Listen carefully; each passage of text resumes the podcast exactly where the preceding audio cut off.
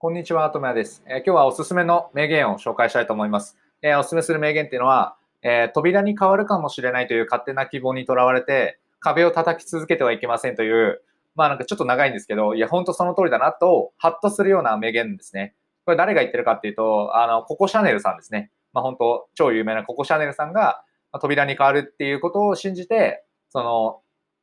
壁を叩き続けちゃいけないよっていう話があって、これって本当その通りで、あの、プライベートでも仕事でもあると思うんですよ。例えば男性が女性に、あの、好きだからアタックするってなった時に、その女性からしたら、その、開く可能性はないかもしれないわけですね。もともと扉ではなく、壁なのかもしれないじゃないですか。結構よく女性は県外になりやすいとか、男性を県外にするとか、あの、あの、落とすのが早いとかっていう話がありますけど、そういう意味で言うと、その男性って扉に変わるかもしれないとかっていうふうにやってバーってなあのアタックしてるんですけど、実際は壁なんで、壁をいくら叩いたとしても開かないんですよね。扉っていうのは開く可能性があるんですけど、壁っていうのは開くとかの問題じゃ性質がもともと違うんで、そういう意味で言うと、あ、これってもしかして扉なのかなって言って、あの、コンコン叩いちゃってるわけですよね。で、あもちろん、叩くことによって、あ、あれこれ壁じゃないって気づくことはできるんですけど、ほとな気づけずにそのままずっと、いや、これは壁に変わってくれるとかっていうふうに思うのは、それはそれでやばいですよね。ただまあやってしまうんだろうなっていうふうには、っていうのはなんかその気持ちはちょっと分かって、これは多分プライベートだけじゃなく仕事でもそうで、その扉が開くってことがじゃあ成果ってことになった時に、これをやれば成果につながるんだってガーってやってるんですけど、実際は停滞という壁だったみたいな、バーって壁にぶつかってて、なんでなんでなんでみたいな。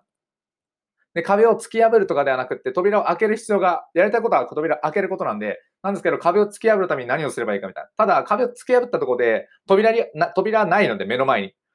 大事なのは扉を開くというタスクをやることであって、壁を叩き割るということではないかったりするんですよね。なんでそういう意味で、いや、これは扉なんだろうって言って、バーってやって叩き割ったとしても、あまり意味がなかったりとかっていうふうにすると思うんですよ。じゃあなんでこういうその扉に変わるかもしれないっていう勝手な希望を持って叩き壁を叩きつけちゃうのかっていうのを考えてみると、やっぱり人は自分の思ったことを信じたいだったりとか、一回信じたことをあの変えたくないっていう考え方はすごく強いと思うんですよね。あとはやっぱシンプルで、いや、これが正解じゃないって直感的に思ったものだけに従ってしまうとか、っていうことがあって、で、かつそれをやり続けると、まあ、よく言うじゃないですか。あの、サンクコストみたいな。やり続けたからこそ、なんか引き返せなくなったりとか、もったいないなって気持ちが出てしまう。でかつ他人でしかも、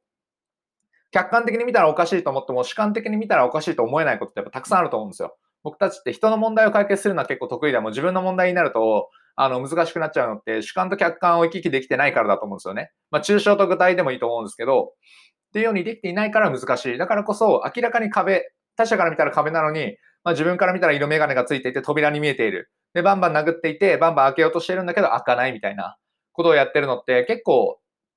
まあ、いい経験にはなるのかもしれないですけど、まあ時間の無駄ですよね。であるならば、扉を、まず扉がどこにあるかを考えて、あで、この扉をどう開ければいいのかに、あの、全リソースを注ぐべきだと思うんですよ。なのに、いや、もしかしたらこれ扉に変わるかもしれないって壁を叩き続けるのは、あれですよね、ラピュタぐらいですよ。ラピュタのあの主人公のちょっとシータか。あの、が壁を叩いて相手みたいなこと言ってましたけど、あれですよね。あれはすごいと思う。あれはまあそういう仕組みの世界なんで、っていうことであって、あれを現実世界でやろうっていうのは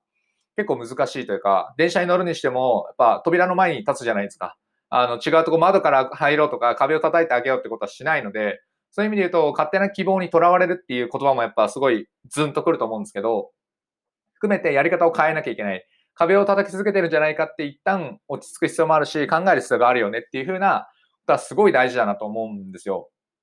なのでやっぱ教訓としては、その、まずそれが扉なのかどうかってことを抽象的に考えることであったりとか、客観的に捉えること、そして叩き続けては、あ何かを叩き続け、例えば扉にしても開かない扉ってものがあるので、叩き続ける意味があるのかっていうことをやっぱ Y を常に考えるってことが何よりも大事なんだなっていうふうに思うんですよね。Y をいろんな角度から考える。そしてやめるときはすぐやめるって出るような状態を作るっていうのがすごく大事で、これを多分やれないと1年2年無駄にすることもあれば、一生無駄にするっていうこともあると思うので、そういう意味でやっぱそれをココシャネルさんが言ってるっていうのがすごい個人的な説得力があって、んなんかそうだよなと思うことがあるんで、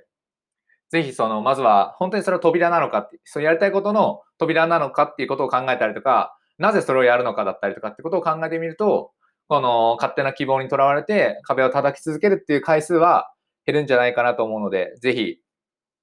参考にしてみてください。以上です。ありがとうございました。えー、そうですね、他に名言、あ、他に名言も、あの、ポッドキャストで書いているので、あ書いているのではなく話しているので、ぜひそちらも聞いてみてください。以上です。ありがとうございました。ではまた。